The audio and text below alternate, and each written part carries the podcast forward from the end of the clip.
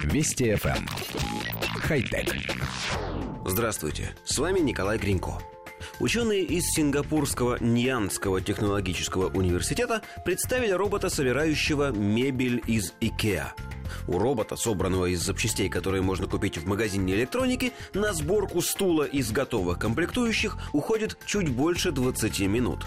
У людей, которые принимали участие в эксперименте разработчиков, получилось в среднем на 50 секунд дольше – но алгоритмы работы у машин отличаются от человеческих. Сначала роботы 10 минут анализируют происходящее, 3 секунды разбираются с деталями и еще около 9 минут, собственно, монтируют стул.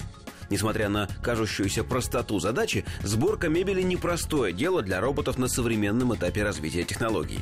Для того, чтобы собрать обыкновенный стул, нужно уметь распознавать объекты, понимать, как они выглядят с разных ракурсов, манипулировать ими с большой точностью, а иногда и прикладывать регулируемые усилия. Коллектив редакции нашей программы в основном состоит из людей, поэтому нет ничего удивительного, что в этом соревновании мы болеем за наших. И по результатам просмотра демонстрационного видео заявляем «Судью намыло». По нашему мнению, победу роботам нельзя засчитывать по нескольким причинам. Во-первых, детали для сборки роботам подносили люди – во-вторых, машины просто наживили детали на деревянные чопики, не потрудившись смазать их столярным клеем или закрепить всю конструкцию металлической фурнитурой. В-третьих, стул был собран не полностью, сиденье на него так и не установили. Ну и самое главное, роботам, в отличие от людей, не пришлось самостоятельно изучать инструкцию от шведского производителя мебели. Она была заранее загружена в оперативную память.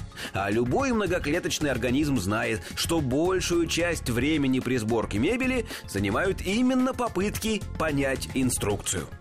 А если серьезно, видеоролик удивляет тем, что все действия и движения двух механических манипуляторов, которые соединяют деревянные детали, удивительно напоминают движение человеческих рук. И непонятно, в чем тут дело. В том ли, что программу для роботов писали люди, или в том, что адаптивный искусственный разум развивается по тому же пути, которым шла эволюция человека. В этом, конечно, ничего страшного нет. Хотя... Вести FM. Эм. Хай-тек.